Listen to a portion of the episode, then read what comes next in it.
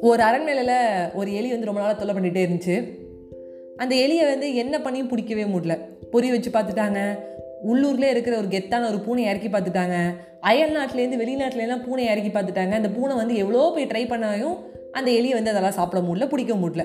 So அப்படி தோத்துட்டே இருந்தது. ராஜாவுக்கு ஒரே கவலை என்னடா எலி தொல்லையாக இருக்குது ஒன்றுமே முடியலையே ஒன்றுமே புரியலையே.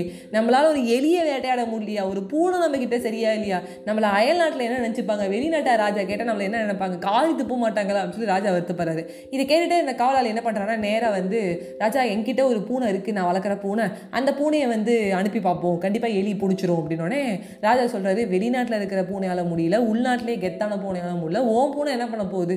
சரி போ. உனக்கு ஒரு சான்ஸ் கொடுக்குறேன். என்ன நடக்க போகுதுன்னு பார்ப்போம் அப்படிங்கிறாரு. அந்த பூனை உடனே பிடிச்சிருது. போன பத்தாவது நிமிஷத்தில் அந்த எலியை கவ்வி அழகாக எடுத்துகிட்டு வந்து சாப்பிட்டுருச்சு. அதை பார்த்தோன்னே ராஜா கிஷாக்கு மந்திரி கிஷாவுக்கு காவலாளருந்து ரொம்ப சிரிச்சுட்டு சந்தோஷமாக இருக்கான். அப்பாடா நம்மளுக்கு ஒரு நூறு பொண்ணு கிடைக்கும். நம்மளை ராஜா அப்ரிஷியேட் பண்ண போகிறாரு வெரி குட்னு நினச்சிட்டு இருக்கான் மனசில்.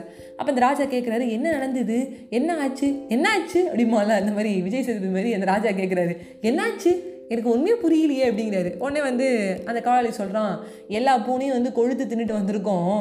ஆனால் என் பூனையை நான் வந்து ஒரு ஆறு ஏழு நாளே பட்னி போட்டு தான் வச்சுருந்தேன். கொஞ்சம் கொஞ்சம் சாப்பாடு கூட்டு இருந்தேன். அதுக்கு அந்த எலியை பார்த்தோன்னே ஃபுல் மீல்ஸ் இன்றைக்கி பிரியாணியை பார்த்தா எப்படி சந்தோஷம் வரும். அதுமாதிரி அதுக்கு சந்தோஷம் வந்துருச்சு. அதெல்லாம் ஓடி போய் டப்புன்னு கவி கவி பிடிச்சிருச்சு ராஜா அப்படின்றோம் என்னது போய் கவி பிடிச்சிருச்சா?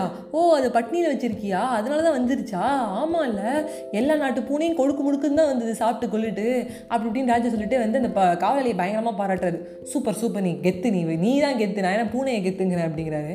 ஸோ இதுதான் நண்பர்களே இந்த சாப்பாடு இந்த கதை இந்த பூனை இந்த எலியெல்லாம் எதுக்கு சொன்னேன்னா அந்த பூனைக்கு இந்த அந்த வெறி நம்மளுக்கும் இருக்கணும். அந்த வெற்றியை நோக்கி போகும்போது அந்த வெற்றி அடைஞ்சே ஆகணும் அப்படின்னு இருக்கணும். சும்மா போகக்கூடாது. அந்த கொழுத்து பூனை மாதிரி நம்ம சாப்பிட்டு ஒரே இடத்துல உட்காந்துருந்தோம்னா நம்மளால வெற்றி அடைய முடியாது. இன்னைக்கு நாள் இந்த நாள் நான் சாதிச்சே ஆவேன். வெற்றி எனக்கு வேணும். நான் ஓடுவேன் அப்படின்னு சொல்லிட்டு இந்த வெறியில் நம்ம ஓடணும்னா கண்டிப்பாக நம்ம வெற்றி அடைவோம். அந்த பசிக்கிற பூனை மாதிரி. அதாவது நேத்தி கூட என் ஃப்ரெண்டு ரீசெண்டாக எனக்கு ஒரு கோர்ஸ் அனுப்பியிருந்தான். எம்டி மைண்டும் சம்டைம்ஸ் வந்து அந்த எம்டி பாக்கெட்டும் நம்மளோட வயிறு காலியாக இருக்கும்போது எம்டி ஸ்டொமக்கும் நம்மளுக்கு வந்து என்ன கொடுக்கும்னா வெற்றியை கொடுக்கும் சக்ஸஸை கொடுக்கும். நான் இருந்திருக்கேன் எம்டி ஸ்டொமக்லேயும் எம்டி பாக்கெட்லேயும் அப்படின்னு சொல்லும்போது ரொம்ப வருத்தப்பட்டேன். சம்டைம்ஸ் மூளையும் காலியாக இருக்கும். டாப் ஃப்ளோரில் எதுவுமே யோசிக்க தோணாது.